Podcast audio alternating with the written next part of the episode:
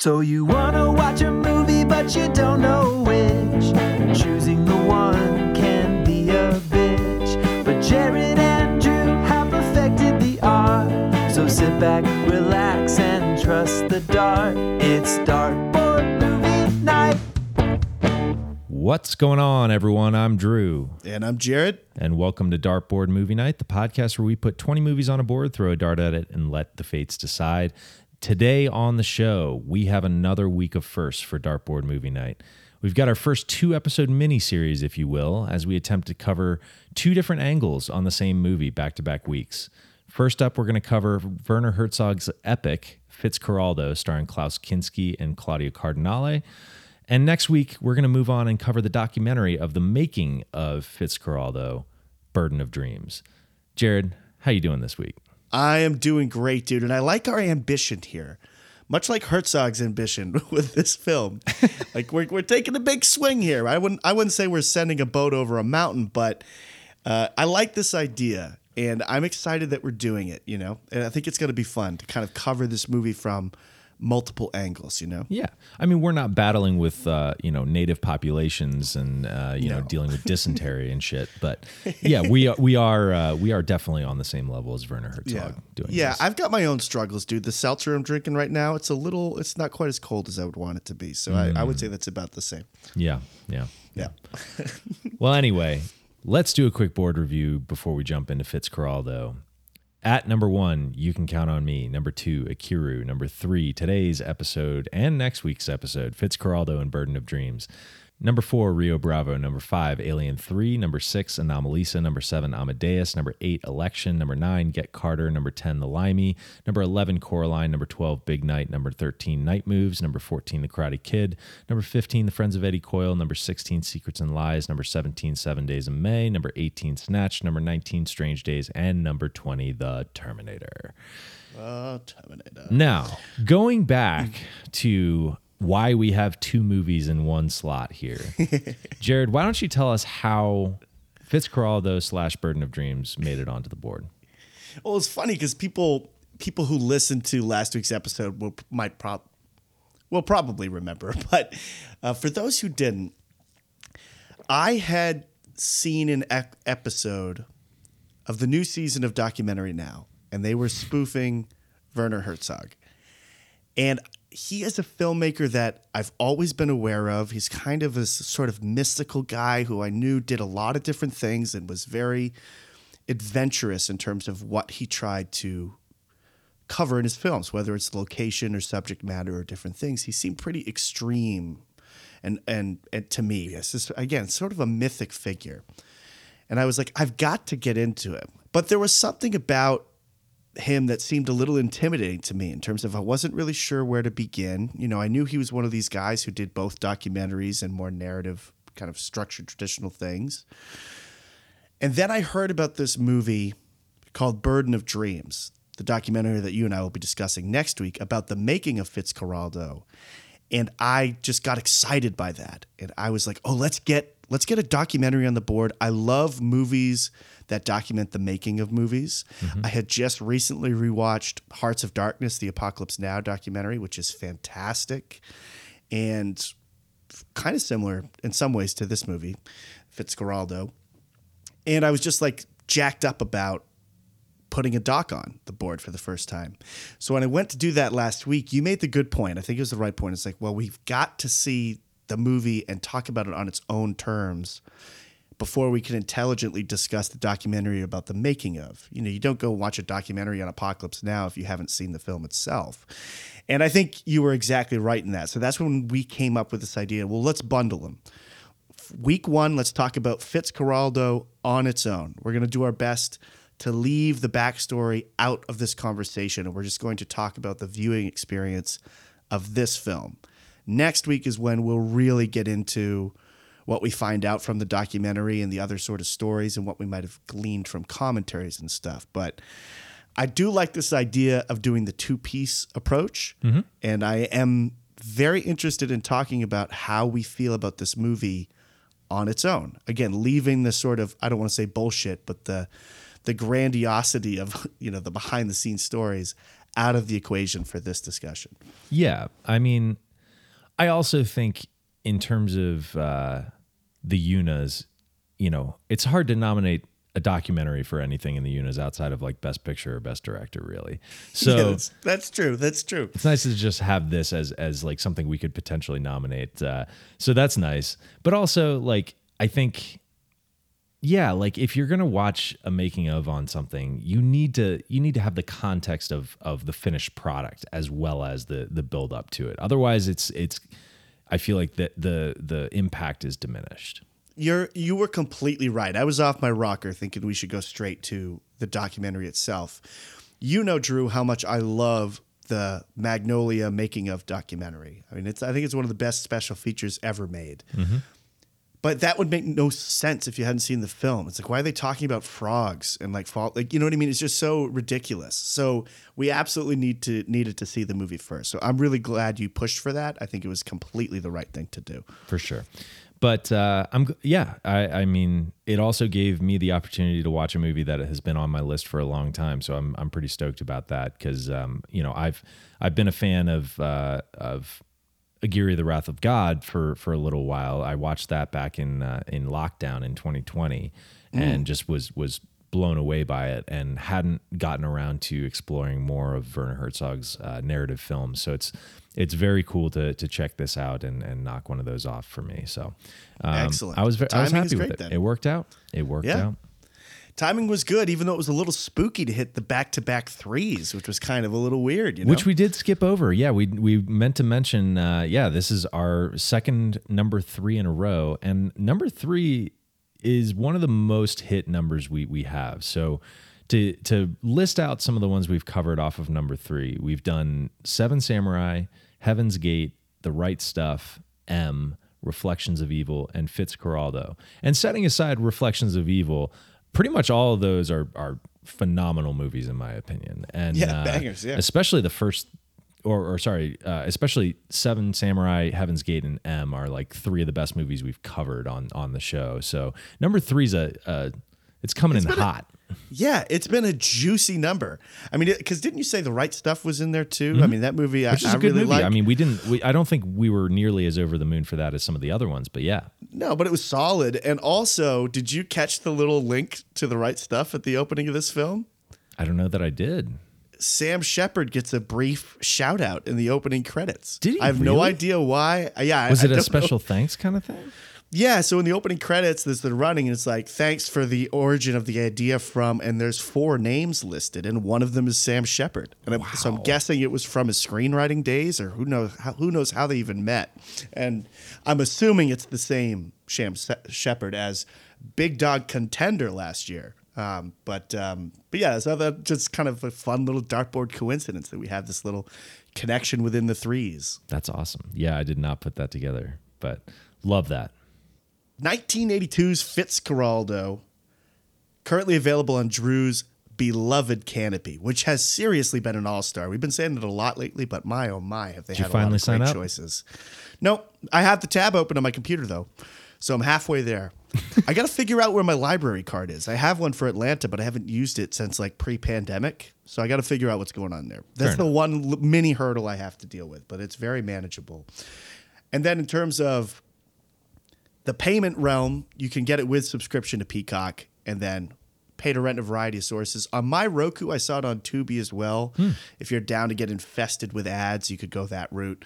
Um, but you know, eh, there's there's ways to track it down, and uh, yeah, should be easy to find. Very accessible movie, one of the more accessible ones, and certainly more so than last week's episode. We'll say that. Yes, absolutely.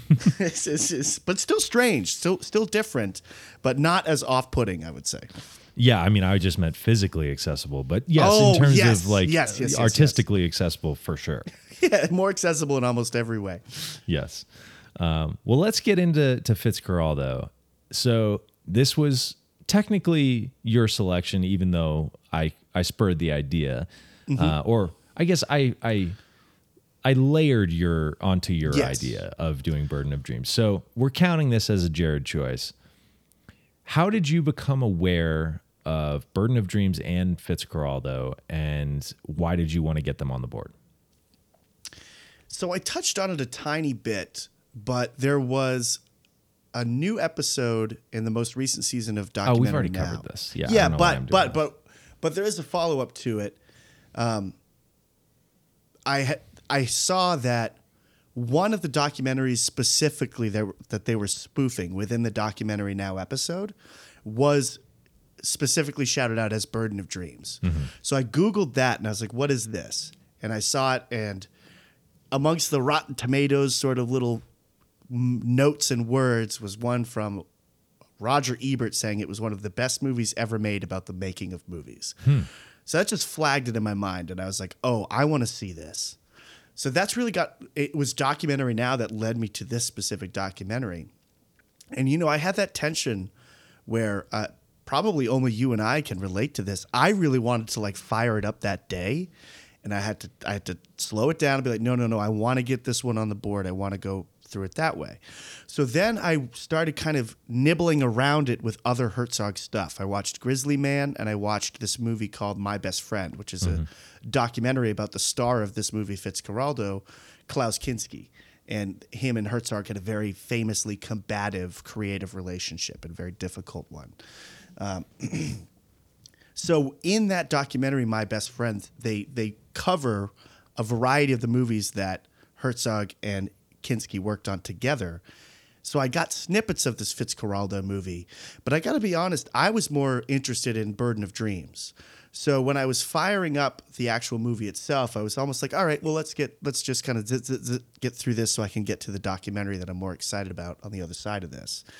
Um, so that was kind of my thought going into it. I would say it was like, all right, Drew's right. We have to see this movie before we talk about the doc, but let's just kind of let's get through it. Was kind of almost what I was thinking before. I don't know why I kind of thought that way, but it was it felt a little homeworky. But um, Well, that's the perfect lead in. What was your reaction on first viewing to Fitzcarraldo? trying to remember the last time I had a reaction like this one, which is like pretty good. which is like it's it feels almost disgusting to say and to have this reaction to the movie because I can't help but be aware of how difficult it was to pull this off and do this. And there are things in this movie that are some of the the craziest and most interesting shots I've like ever seen. And something's happening is just like I cannot believe this is just happening on screen right now. You know, so mm-hmm. it's really there are parts that are really magnificent, and it is a. I'm leaning towards saying a great movie, but there also is a stodginess in parts of the opening 30 to 40 minutes of the movie that I think slows it down to be like a great, great all timer for me. Hmm. I'm definitely glad I saw it. It was very impressive. It was exciting. It was interesting. It was different. It was fun. And I think I liked it even a little more than I'm expressing right now. But I did want to acknowledge the fact that some of specifically the dialogue scenes between Kinski and Cardinale in the beginning of the movie and the way they were shot, these like kind of interior sort of talky scenes where they just seemed very stagey and very stiff and very kind of archaic almost in a way that was like before their time. Like it was hmm. like something I'd expect to see from like a a movie in like the 40s or the 30s, you know, that's the way they were kind of framed up and, and executed. But then as the movie progresses down the river, there are also these incredibly inventive and very modern seeming shots that really kind of stunned me. So it was kind of a cool juxtaposition in a way. And maybe I'm talking myself into believing that that's one of the ideas baked into the visual nature of this movie is like the idea, the clash between the primal and the structured and civilized and things like that. So I don't know. Um, so I'm, I'm rambling big time here, but it's a difficult movie for me to pin down my opinion on within 48 hours. You know, I watched it twice. Um, we, we talked in the pre-chat about how this is a pretty quick turnaround for us. Um, so I think where I'm landing is like very good, Okay. like a like a B plus. But I I want to give it more credit because it is so impressive what they do in this movie, and I know there was like a, a, a tremendous amount of toil to execute this. Um, but I can't help but think there are a couple of things here and there that that stop it from being an all timer for me and That's something truly amazing. Um, so that's my attempt to kind of sum up my feeling on it. Um, what did you think about Fitzcarraldo? I think um, I think I'm somewhere a a hair higher than you on this, but I'm definitely not um, like effusive, like in love with with it the way that I was Aguirre, the Wrath of God. I still would put that ahead of of this one. I think it's a little bit clearer in terms of like its its thematic uh, resonance with me. Like like I think that movie is just hitting like everything that that I wanted it to. Whereas this one, I definitely I, I felt similar things that you that you're talking about in terms of like the I, I don't know if I would call it stodginess, but there's there's a stilted quality to their their conversations early on, and um, you know the dialogue it's not it's not like hyper engaging um so it's it, you know there there are moments where i found myself uh like having to to consciously lock back in with the movie a bit so I'm I'm with you in terms of your complaints. I think they just bothered me maybe a little bit less because I think once they do get onto the boat and and the the journey begins, it's it's really really captivating stuff. Yes, yes, yes. And um, I do think that the stuff early on is interesting visually, and I think like you know what it's setting up is is good. But uh, I'm I, I think I'm with you for the most part with with those scenes. So um, I definitely am not like calling this a masterpiece or anything. It, it's it's flawed in some ways, but I I really really dug it and had a good time. And I could totally see this becoming one of those, you know, that we when we're putting together our, our awards contenders, you know, at the end of this batch of 50, I could see this one starting to sneak in, kind of like creeping in my memory, the way that like some of those other movies last year did for us. Um, you know, we brought up, uh, I, I don't remember if it made it made it into the episode last week or not, but um, you at some point brought up uh, how much in the mood for love aged in your mind, like how well that aged over over the course of like you know the year after we watched that for you, and I think I could see this becoming one of those for me, and and it sounds like maybe for you as well. Yeah. Yeah, dude. I think that's a I could totally see that happening for me too.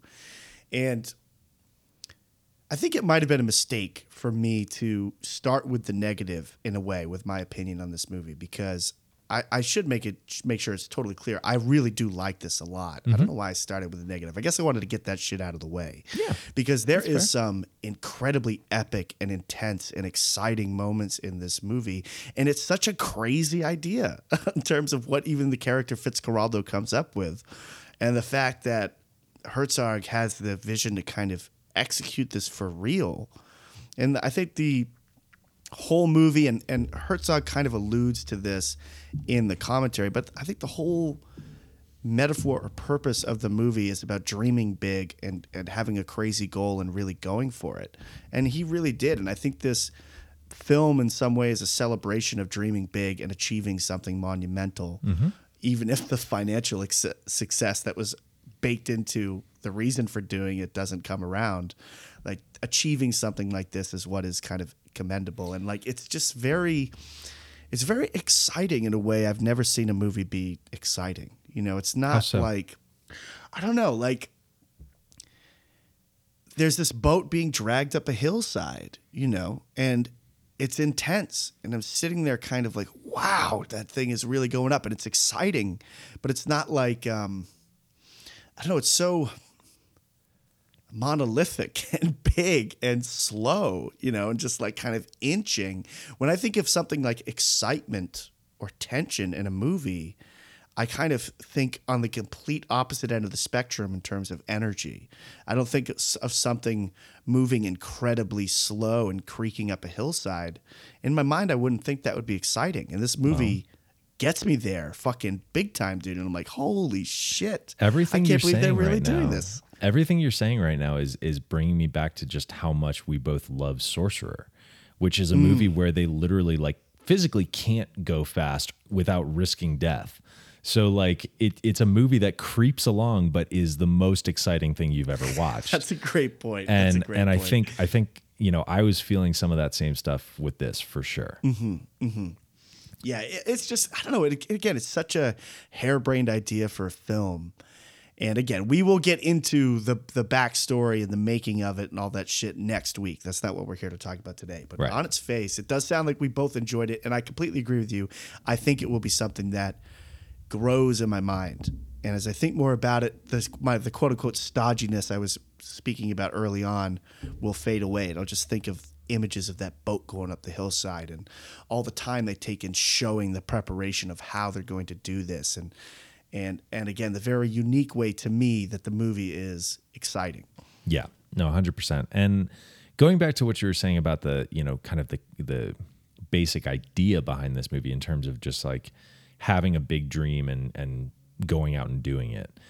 I think there's just there's so many ways to to read what's going on in this movie thematically, where you know, and and, and this will be contextualized further with Burden of Dreams and kind of seeing how you know life imitates art in a lot of ways, but you know, I, I think you can read this movie as, in some ways, Herzog talking about himself and, and kind of like what he's doing with his, you know, filmmaking style. And like, I, I think this movie is in a lot of ways about a filmmaker, even though he's not making a film. It's someone who, who their whole mission in life, like, yes, there is a like a capitalist buried in him somewhere, you know, where like like he is he does have all these business ventures and it is about like a money making endeavor on some level. But his ultimate goal is not making money. He doesn't give a shit about the money. It's what he can Yeah. do with that money that he cares about.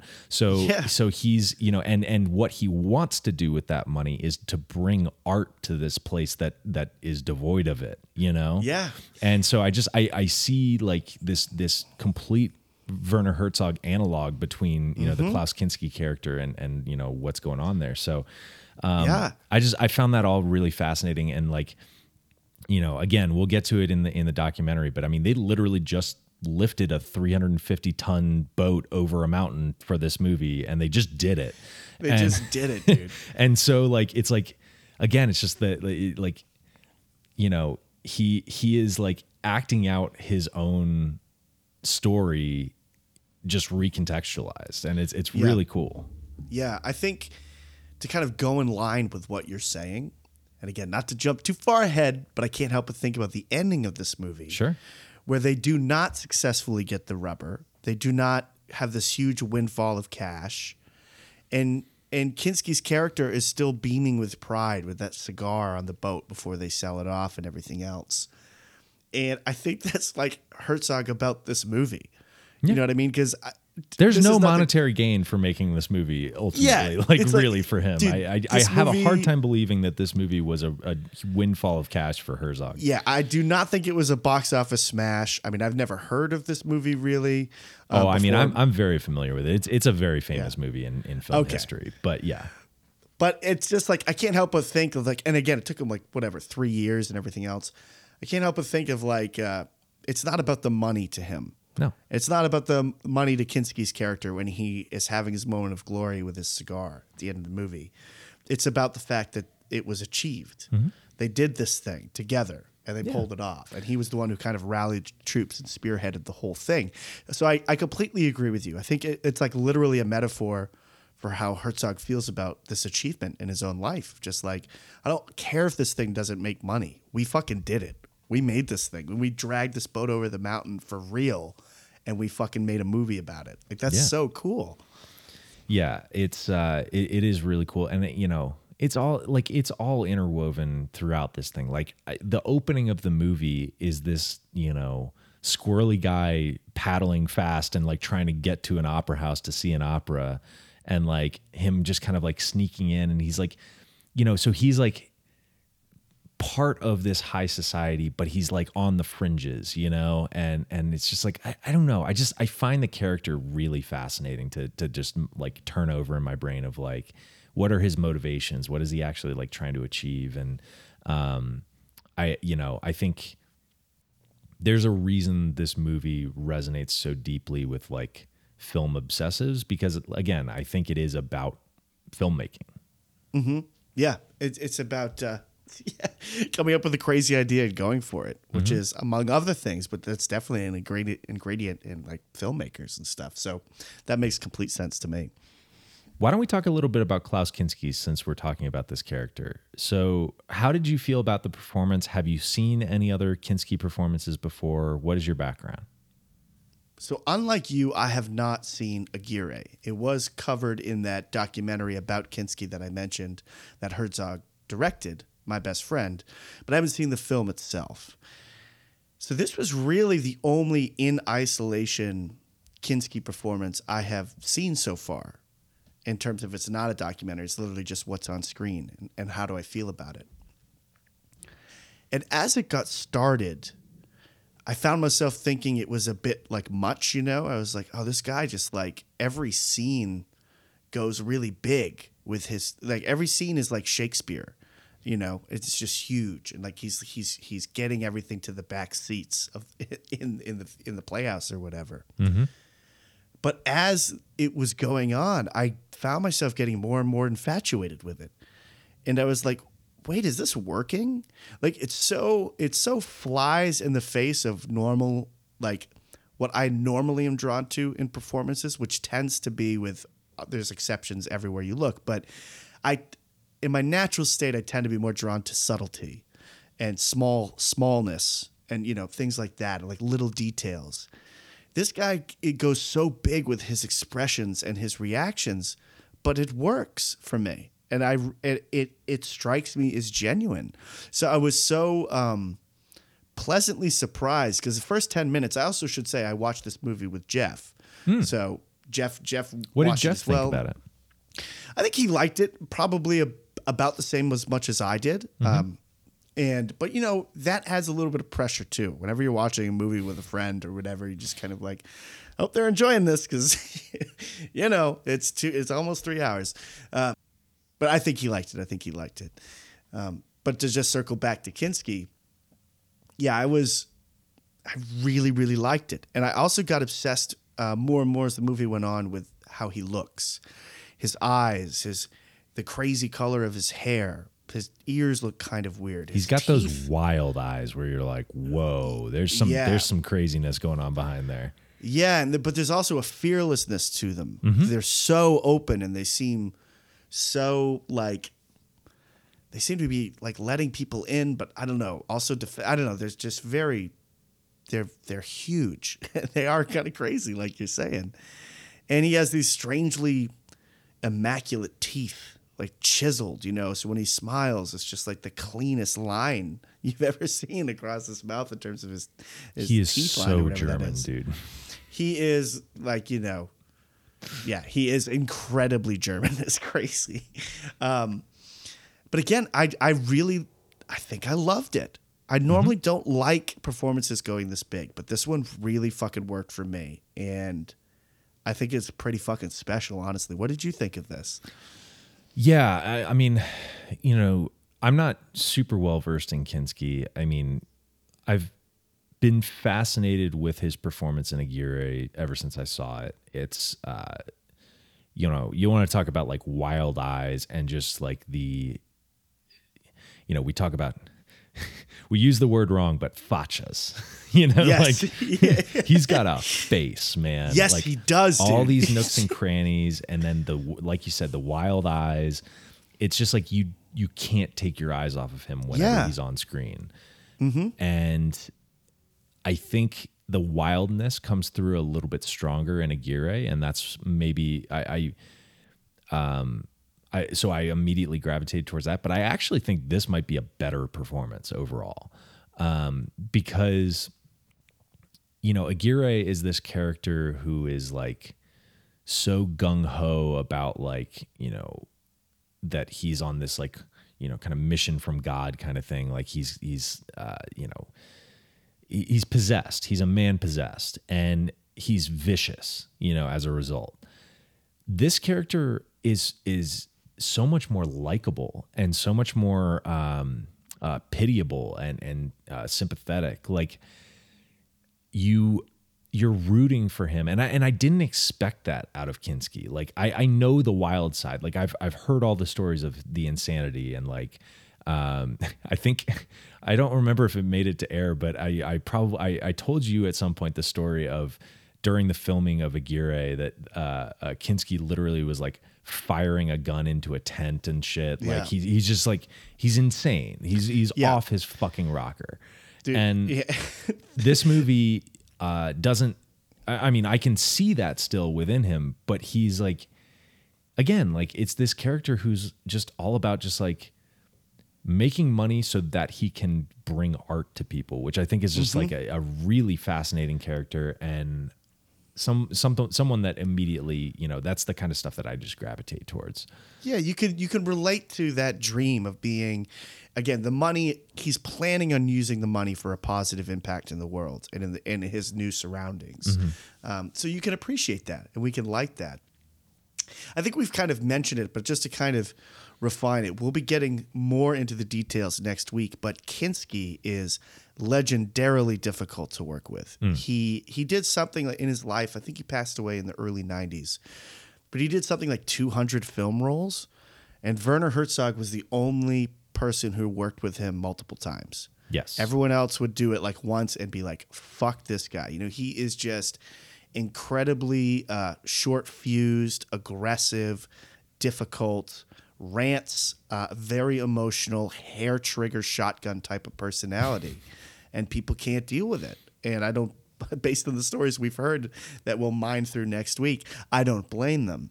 Um, and I think Herzog was a little concerned about how Kinski was going to handle this shoot with its duration and being so isolated and removed. Um, and that's again more more kind of next week conversation. But just to say, I think he corralled his energy, meaning Herzog corralled Kinski's energy very well in this because even though I haven't seen Aguirre, like I do understand. I've seen s- s- scenes and snippets, and that that character seems to um, go into sort of a descent into madness, which I think is more open to Kinski's ability to go there and Yeah. go further in terms of into the darkness. Um, this movie, and I think it kind of points to, towards what you were saying earlier. He has he has this sort of rootable character where we're kind of cheering for him and we want him to succeed. And for that to be effective, he needs to not go that dark and he needs to retain the sort of kind of boyish, naive exuberance, which he carries through this performance, um, you know, from stem to stern, I think, or whatever the expression would be. So, um, yeah, I just think. Um, it's just cool, man. It's just, it's just. I don't know where I was going with that. No, I just- like it. It is a really, really just great performance, top to bottom. And kind of going back to what you were saying about um, just how different this character is than who Kinski is, and the the fears that Herzog had around that. Um, I'm I'm going to spoil this for next week, which is that this movie was about forty percent shot, and then they had to go back and start over because of uh, you know issues with. Do we want to say who the other so actor you know, was? okay, all right. If- I know, I, didn't know, want to spoil it for you in case you didn't know, but I don't we- know if we should tell the audience We can tell the audience because this All is right, this is it, readily. I available information. Yeah, I know, I know. Um, the original star of this movie was someone who fits this mold so much better in terms of like a basic, you know, just like who that person is. But it was Jason Robards, the big dog himself. My big dog from from um, the last batch of Yunas, The man, the last original batch of big dog. And I, yeah, he, and he was, regardless of future big dogs, which will continue to morph. He was our both of ours original, Mm-hmm. and I would be lying if I if I said that that wasn't in my calculus when I saw he was in Burden of Dreams. Mm. I was like, oh, we get to see Jason Robards again, but kind of behind the scenes stuff. I gotta see that. Um, but yeah, more more germane to what we're talking about this week uh, would be a totally different film with him. Yeah. But you can see him slipping into this role so easily. Like when once you have that, like I, I, like maybe not the stuff towards the end because when when things do get more chaotic and crazy, you know, and Kinski's allowed to to go there with it. I think those scenes are interesting to try and imagine with Robard's energy because he is so much more reserved and and very like um uh just I don't know. I mean, he's Yeah. not he's not an insane person. like No, he's someone who seems very very with it and and but emotional and and you know able to access those parts of it. So like the early parts of the movie, I see Robards like you know crushing those bits. But mm-hmm. then you try to imagine like what that looks like in the back end of the movie and it's a completely different movie in my opinion. So I'm I'm I I can't wait to watch Yeah. Burden of Dreams to see some of these scenes played out with Yeah. Robards. You know, Yeah. I hope that there are extended clips of it.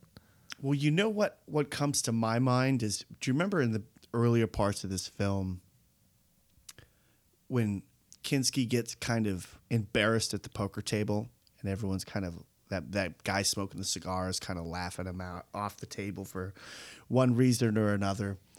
It's like that's the type of scene where I could see Robards just beaming in, where this sort of like kind of sitting in the embarrassment, but kind of fuck you eyes kind of simmering a little bit, and be like, I'm going to prove all you assholes wrong, sort of mm-hmm. thing. Like that is just a meal for Jason Robards. Like he's so good at that sort of stuff and playing the sort of underdog. I mean, that's really the Ballad of Cable Hogue, which we covered in the last batch, is a huge underdog story. We can see how how Robards is so good at at at sort of playing the wily downtrodden person. Absolutely. Um, Once Upon a Time in the West is is in that vein as well. Although that character has more success in their life than Cable Hogue does in the beginning of that film, you get what I'm saying. So I can see what they were aiming for. And I I like you am so excited about seeing if there are scenes from what Robards is doing because I bet he would crush it.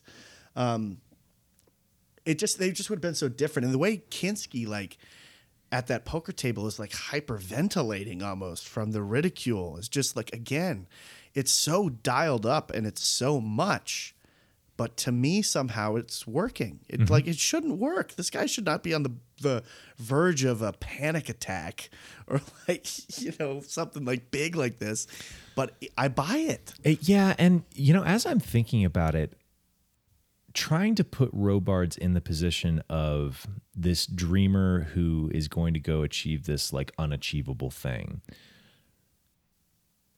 I I struggle a little bit with replacing Kinski with him in that respect because the insanity of the idea. You look at Klaus Kinski and you're like, oh yeah, of course this guy thinks this is a feasible thing. Of course he wants to try this. Like the man's fucking nuts. Yeah. Whereas Robards, I I don't know. You might you might struggle to to bridge that gap with him, where it's like he's maybe too mm-hmm. practical for this. Why why is he doing this? You know? Yeah. I think that's a great point too, dude. And adding to that, he- I just can't really buy him as an opera obsessive, Jason Robards. Like eh, maybe it's just because his voice is so like cool and like Americana. Hmm. Like I just don't really. You're right. Like he he looks too sane to come up with this idea. And he looks too kind of American to be a super duper opera fan who wants to spread the gospel of opera in South America. Like I, I don't know. I'm having a, I'm maybe the documentary will change my mind, but I'm having a hard time seeing that. I still would love to see the the movie with him. Um, man, how great would it be if we had two versions of this movie and we could see both of those performances in full? Oh man, we've talked about it in the show in fantasy world with other things where we're like, oh, I, I am curious about the alternate universe of that, but you know, he got the good one or whatever. We're gonna get a chance to see bits and pieces of the other universe next week, which will be fun. Yeah, well, there's another there's another actor in the uh, original filming of this that I won't spoil for the audience, uh, Yeah. but rest assured, you will not see it coming. Yeah, If, if you don't know already, you're going to be shocked. yeah, you're gonna. The, I think the reaction will be something like, "What?" Yeah, something like that. yeah, yeah.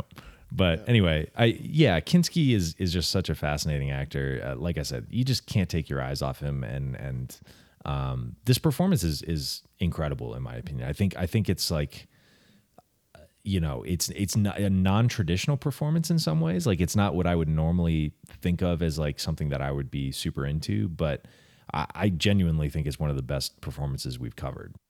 I did want to highlight my favorite part of the performance is just when he lets loose when the um when the boat gets gets also let loose down the river and Yes. and he's like freaking out and running around the boat as it's like crashing into walls and stuff i was like fuck yes this is awesome Yeah, it was like that's a great performance moment. They're they're in some danger when that happens. And Oh, again, yeah. that's more that's more next week stuff. But the fact that he delivers that so well, and whoever knows how many takes, it's so it's such an exciting moment, and his reaction to it is so perfect. And that's the type of moment I think, with his capability to go so big, fits perfectly in these sort of life or death situations. It really reads as realistic, you know. And um, one other thing I wanted to say about Kinski before we move on from him is Sure. that, and again, this might be slightly next weekish, but I can't help myself. Um, in the documentary about their relationship, my best friend, Herzog mentions the first time he saw Kinski on screen, and he was like a kid, and it was some black and white movie where he plays like a kind of brutal SS officer or something like that, and he was obsessed with the way in the beginning of the scene Kinski's uh, in his officer's uniform and he's asleep on a table, like on his hand, on his arms, like you would be in school, and he gets woken up and he looks so like gen- genuinely startled awake that Herzog said that's the moment he became obsessed with him. And like in the documentary, they loop and play back him waking up like three or four times. Hmm. And he's like, I just never seen someone like commit so strongly to such a small detail of the scene. Just mm-hmm. like, oh, it starts with you waking up, and then you got your dialogue that you have to say. But he just pl- he played waking up so real that like Herzog was like, who who, who is this? What? And like that's when the that's when the the waltz began. I have a question, Drew. Um, this might not be a fun question. We can we can trim it or whatever. Well, but we'll see. do you wish that it was less known that the boat gets dragged up the hill in the movie? Because uh, I kind of wish I was in Jeff's shoes a little bit because I don't think he knew this. And as the like as the movie in the first two thirds of it, I would say, builds towards this like, what is this guy's plan? Like it's playing in this sort of mystery where we've seen clues as to what his thinking is, but the movie has really not revealed his thoughts until they get to that spot in the river. Do you think you and I were robbed a little bit? Because I'll, I'll just say I certainly was aware of the of where this was going, so it was not a big surprise when he revealed his plan to the crew. Um, I'm assuming that was the same case for you, and do you Yeah. wish that surprise was there? You know, this is in some ways a, a perfect illustration of the differences in our opinions towards spoilers and, and knowing things about movies because to me that that did not bother me at all. Um, yeah, and if anything, I kind of liked that I knew it was building to that because it let me watch the pieces kind of be put into place a little bit more. you know, kind of a surprising turn as we're like starting. And I'm just thinking this now. I didn't come with this in the chamber, but I think I'm. I think I prefer that I knew because it made me a little more patient. the mo- The movie is very. Um, it's actually very patient as well. It unfolds its information kind of very slowly, and it's a simmer. And I think it helped that I knew where this, at least the primary part of this was going. I knew what the big hurdle, quite literally, was going to be. So it, it kind of allowed me to just like, just chill. We're just working our way deeper into the jungle and deeper into uh, the depths of things, but but I knew where it was heading. So it almost might have been a strength. But part of me would have liked to have toyed with that confusion that the, the movie kind of builds into that first two acts or so. Um, but yeah, I guess it's just a. I don't even know if it's a quibble. It's just like Well, it's like I, I mean to go back to a, a couple episodes before this, uh, the Titane episode. You know, I knew going into that that she has sex with a car, Right. And so I was waiting for that to happen um, from the beginning, but was was shocked to find it happen so early in the movie. And then this was kind of like the opposite of that. I I kind of anticipated the the boat hauling to be a, a larger portion of the movie than it is. Um, I mean, it's don't get me wrong, it's like most of the last hour, but I didn't expect it to take you know 90 minutes to Yeah. get to that part. Um, so I think I think in that way, it it just changed my appreciation rather than took away from it in any way. Um, it just I just had a different experience than that. Um, Yeah. And I and I don't think it's any better or worse for it. I think it's just different. It's different. I think that's uh, perfectly said. Let's talk about just that that hauling scene on its own, though. Sure. Just because, like, Yeah. I mean, it's it's fucking crazy that they did this. And Herzog, I think, said that he wanted to do it for real because he didn't believe that the audience would buy the the the weight and the you know just the immensity of of the task unless it was an actual boat that way as opposed to just like you know some like whatever like polystyrene or plastic boat um Or he- a miniature Yeah. or like something like that. Yeah. yeah, and I mean he does use miniature work in the river scene uh, quite a bit, uh, which is interesting. But he, I, I think, I think he's right in a lot of ways because Yeah. the the you feel how heavy and how just just the like all the bits of like you know the the logs breaking underneath this thing and like the you know the the you know the way that it's like sliding through this muck and like the you know I, just all of that stuff is is so visceral I, I think as a result of that. I don't know. What do you think about that?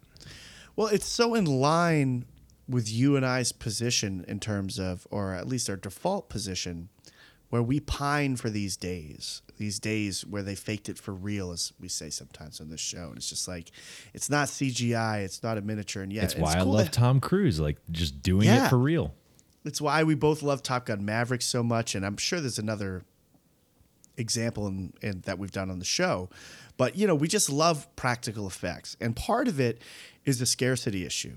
You know, uh, a lot of movies in modern times don't use them as much because it's more cost effective to use uh, digital effects. yeah this and let's this be boat real, would be cg if it was made today Oh my God! Yeah, it would have been it would have been on a back lot at Fox, Ugh. and it would be a CG boat. it'd be and starring the, rock in a in a cut off t- white t-shirt Yeah, as an opera lover, you know, and I think Jason Robards is a stretch for that. We'll see The Rock doing it, um, but like, um, like it's just, um, it's such an ambitious idea to do it for real, and I can't believe they got it done. And I'm so happy that they did because, again, to go back, like CGI and things like that have come so far, and it's it's a great tool to have, and it's it's it's awesome what they can do with it. But the problem is the fact that it is priced out from a competition standpoint, practical shit. That now we just get inundated with CGI, and we just get numb to it, and it's just so cool to see something like this, this gargantuan, crazy task on screen for real, not with a miniature where they're pulling a, a multi hundred ton boat up a hillside and they're just fucking doing it. And there is an excitement that's part of it because it's real. And I also must say, I love that the movie, I'm not intending this as a pun, but lays the track for how they're going to do this. That has been a soft spot for me recently in the past couple of years or maybe a decade or so where I love when movies like take the time to show me how what they're doing and Yeah. how they're accomplishing things. Go to examples of this would be something like No Country for Old Men where the movie just very visually like especially when Javier Bardem and Josh Brolin are kind of jousting in those first couple of interactions. They just very visually show you what each person is thinking and how they're going about this situation. Sorcerer is another example of a movie that just visually shows you he, these are the steps they need to take to achieve this. I would even say Sympathy for Mr. Vengeance is kind of in that category of hmm. like it shows you what's happening. And this movie just says like again, just lays everything out. It's like, well, they have to build these pylons. They have to reduce the grade, the steepness of the hill. They have to get these cables. It shows you the setbacks. It shows you all of the labor that goes into just human labor that goes into dropping these posts in. And it takes the time to really help me as someone who does not have an engineering mind and I don't have an idea of how where it would even begin with this task Yeah. it, sh- it it it lays it out for me that this is how you would do this and i just love that it shows me it's really cool and it helps me appreciate the magnitude of what they're trying to do here Yeah, I mean, I think I think of it in a similar light as um, I I'm very much into movies that are like process movies that show you like how things happen and and how- how they work, right? The mm-hmm. best example I can think of are journalism movies like Spotlight or one that we've covered on the show, All the President's Men where you watch these journalists, you know, go through trial and error to try and like get to the bottom of the the story that they're breaking. And watching people who are good at their jobs kind of figure figure things out and and go through the process of of achieving something is always fascinating to me. And this is very much in line with that where like you're saying you you watch every step of this process of how do we get this fucking giant boat over this hill? Yeah. um and and it's just it is so cool to watch. Um and yeah i'm i'm right there with you. Yeah, it's so so fucking sick. And let's just take a moment to discuss how insane the image is. When the boat starts moving and we have these faraway views of this thing actually moving up the hill and this crazy scheme actually working. It's just so bizarre. Like uh, you I kind of like I can't believe what I'm seeing right now. This is a massive steamboat pulling itself amongst human power assisting it too up the side of this hillside and the br- the brain kind of short circuits a little bit. It, i couldn't really understand what i was seeing. I was like this is just so crazy. And then it gets in close and cuts and shows the amount of tension that's on the cables. And they have that guy the captain dumping buckets of water on the on one of the pulleys because like they literally had to try to keep the heat down to stop everything from breaking. So we kind of cut in and we get close and be like oh my god they're right by these cables filming this movie one of these cables could snap at any moment and like lop somebody's head off or just Oh, take yeah. somebody out and like during the making of yeah like yeah, like yeah, exactly. real. During the reality of what they're doing. Yeah. And then um and then it cuts back away and you see the insanity of what's happening from again from a, a thousand high up view or whatever. And it's just like, oh my God, that's a boat going up the side of a fucking mountain.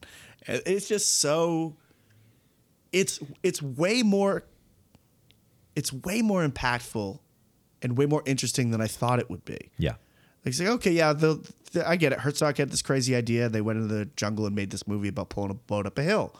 And then you actually see it, and it's like, this is fucking sick that they're mm-hmm. actually doing this. And he spent three years of his life building towards this moment and pulling this off. Mm-hmm. And it, it is undeniably special, in my opinion, and very, very cool. Well, another uh, another boat movie that this is making me think about as we're talking about it is Titanic. And in that movie, you know, they constructed a giant fucking set that, you know, rose up, you know, the back end of the boat. And there are shots in, you know, the the sinking of the ship scene where you know the camera is staying wide and you're watching all these extras you know like running up this this you know side of this boat and you know trying to to get to the top of it so that they can hold on and you know it's it's obviously it's not the actual boat sinking so mm-hmm. it's not quite the same thing but it's a practical thing and you watch it and you're just like whoa this is huge. This is so like i can't believe that they're like just doing this. This is awesome um it's it's it's really it's really cool to see and and uh yeah the the scale of it is just mind-blowing um i i keep thinking about this one shot and I gotta believe that the shot was an accident. But there's a shot of it's like a static shot on the the deck of the boat, um, and it's during the first attempt when when they fail, and there's a, a shot a static shot of of the deck where one of the wood planks in the floor snaps just from the mm-hmm. sheer just the tension being placed on the middle of the boat not even Yeah. yeah not even like the front where it's being pulled from or something. It's just like the the it it it immediately communicates the force of like what they are working with there. And mm-hmm. the the absolute just violent reaction that this piece of wood has when it snaps is so visceral and it, it just like again, it's not like a visually engaging shot. Like it's not like um like Oh, I it's I, want to say in and out. yeah, and I want to say that it was probably just like meant to be like this just B-roll shot, you know, that he could cut in uh like, you know, the shot of the deck as the boat is moving, but then they just accidentally captured part of the boat just, you know, breaking Yeah. under the tension and like you know because it's not like he doesn't frame that spot of the wood like it's a special effect or something like like he he would have framed it differently if it was intentional Dude, if I could ask him any question, it might be as you brought it up. It might be about this shot Mm-hmm. because it's like you you you raise a great point here. It's like how would they know where the wood would break beforehand? Like it breaks in a weird spot of the frame Yeah, and it's like it's just how could they? Maybe maybe wood was breaking, and they're like, oh, well, let's set up a couple cameras in different spots and hope we catch it. Who knows? Maybe they from underneath tried to weaken that piece a little bit so that it would snap. I Maybe. just it's I don't know, but it is it doesn't look like it was weakened it looks like it's like breaking looks like a full force full blown snap of the beam, and it's just like um, it it conveys so much information. It just in that one, it's an insert shot, but it does so much for the intensity of the scene, and I don't know how they got it. It's I don't awesome. know how they got that shot. As we're kind of in this category, do you want to kind of list off some favorite shots? Yeah, I mean, I have I have one major one, which is um, there. It's towards the end of the hauling scene where they're finally getting to the top of the mountain, and he sets the camera on top, uh, kind of looking out from the top of the hill out over the you know the wilderness, and then this boat just like coming into frame, you know, cresting this hill, And again, it's like this is so crazy. We're seeing this massive boat in the middle of this jungle, and yeah, I love that angle too. Like you're saying, just it's on like kind of the top of the plateau where it's cresting, and as and they do such a good job of getting in there after that great, great shot. I'm thinking when the boat crests over the lip and gets on flat land, I'm like, how is it going to retain its shape? There's going to be so much pressure uh, from the weight as it kind of crests over that hill. And it, and they they get in there we hear the creaking and the groaning and how much all this stuff that's going on is just great. But yeah that is a dope shot. Even before um, they arrive to that place where they're going to jump the boat there's that shot of remember when the um, kind of the more kind of guess what we would say tribal people i'm not sure what what Well, we're, they're we're they're here. you know a native tribe in in Yeah. the Amazon. Yeah. and there there's the drums playing and stuff and Kinski, you know, we haven't met them yet. So there's this kind of eeriness of what are they getting into here? And we've heard all these headhunting stories and everything else.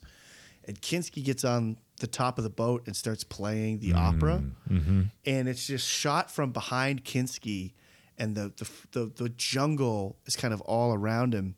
And the, the way the boat is drifting and the jungle is moving and the opera is I know playing exactly and the what you're drums. talking about. I was just like, oh my god! Like there are there are like maybe ten of those types of shots in this movie where I was just like, Jesus! Like this is incredible. I mean, I was kind of bitching about the first twenty minutes having some stagey stuff, and then it just completely blew me away with a lot of the stuff they were doing deeper into the film. Where I was just like, this is just incredible, and that was definitely one of them for me. That that kind of like, you know, operatic versus the drums sort of situation.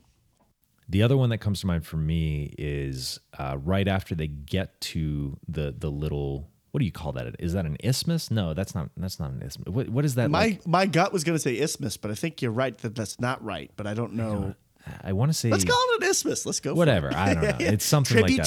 But, No, it's not. But it's it's like you know they get to the spot where they're gonna pull the boat over, and when they're scouting it out, you know they build this Mm. like this treetop you know canopy uh, overlook, Mm-hmm. and there's a shot of all of the you know of Kinski and the chef and and the the tribal leader all standing up there kind of overseeing you know this this area. And it's a, a, a helicopter shot that just like pulls mm-hmm. away and you just like you see just you know the the ocean of of jungle that they're surrounded by and like the you know just the the the the completely untouched nature that they're about to try and like tackle. And it and it's it's so cool.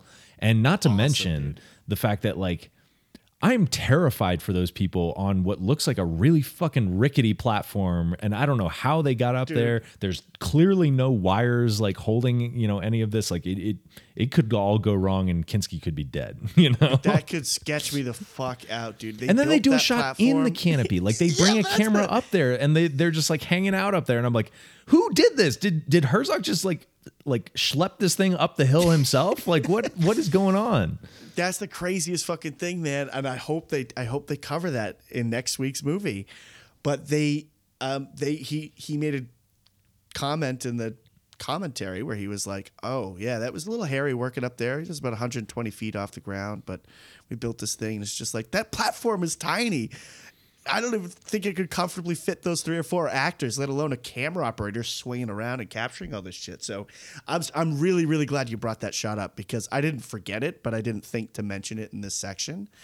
And that is so they they work so well together. We have that swooping helicopter one that kind of like you're saying really shows you the desolate nature of where they are. Not even desolate; it's like it's fully vibrant, but just how far removed from modern day living they are Remote, I think is kind of the word you're remote. looking for. Yeah, remote. But then it gets in there on the platform and really even more clearly explains the situation of the two rivers and like you know this and that. Um, so so yeah, that, it was just a fucking great shot, dude. Great shot. really is. Um, any others you wanted to highlight? Yeah, another one that comes to mind is it's probably midway through the movie, maybe a little cl- closer to the front. And it's just this one of those kind of steamboat B-roll shots of the boat just kind of chugging down the river and there's a strike of lightning behind it. And then the camera pans around along the side of the boat and starts shifting up to cover the bow that's kind of chugging ahead and it's like chugging into a sunset. And i was just like oh my god dude lightning strike pan on a boat into like sunset lighting was just a gorgeous gorgeous shot. Mm-hmm. And i was just like again this, these are kind of all over this movie. It's just some really cool breathtaking shit even before we get to the exciting stuff.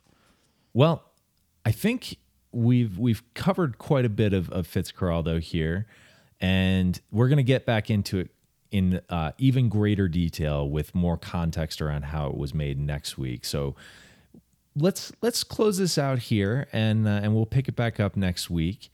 This is going to be a weird week in that because we're doing another episode on uh, the same number next week, we're not going to be throwing the dart right now. We're not going to be putting something new up just yet. It's going to be my week next week to put something up. So I've, I'm I'm excited to stew on this and and see what else we can put in here. And actually, I was talking to Steven Steinbacher, the uh, a former guest and and the person who subjected us to uh, fucking uh, what's it called? I'm blanking. reflections of evil who subjected us to Reflections of Evil last week. But I was talking to him, and he asked what we were covering this week, and I mentioned the the documentary, you know, uh, main feature uh, split that we're doing, and he was like. Oh man, you could make like a series out of that. And he started listing a couple off, and I was like, "Yeah, that's actually not a bad idea." So it's that something could to be think cool. about. Yeah, yeah, yeah. Like movie and doc about the making of that would be pretty sweet. Yeah, yeah. Um, and one thing too, um, like it's kind of cool that we we get a we get a second crack next week at Fitzcarraldo. Like a lot of times we we watch these movies once or twice, we talk about it, and then a week later, I'm like, oh, my opinion changed on this, or I did I forgot to mention this. Like we get a little more time to sit with this again, so maybe our opinions will change even in this short amount of time. So, but I'm super excited to continue this conversation next week about Fitzcarraldo and really start incorporating some of the burden of dreams stuff and getting a more full picture of, of, of what we're kind of wrestling here with. That'll do it this week for our episode on Fitzcarraldo. Next week will be Burden of Dreams. Thank you so much for listening, everybody. Please remember to rate, review, and give us a follow on Apple Podcasts, Spotify, or wherever you like to listen. If you want to keep in touch or give us a recommendation, drop us a line at dartboardmovienight at gmail.com. Follow us on Instagram at dartboardmovienight. Artwork for the show was created by Veronica Roman, and all of our music is by Eric Williams. Play us out, Eric. Sorry, Mark. Later.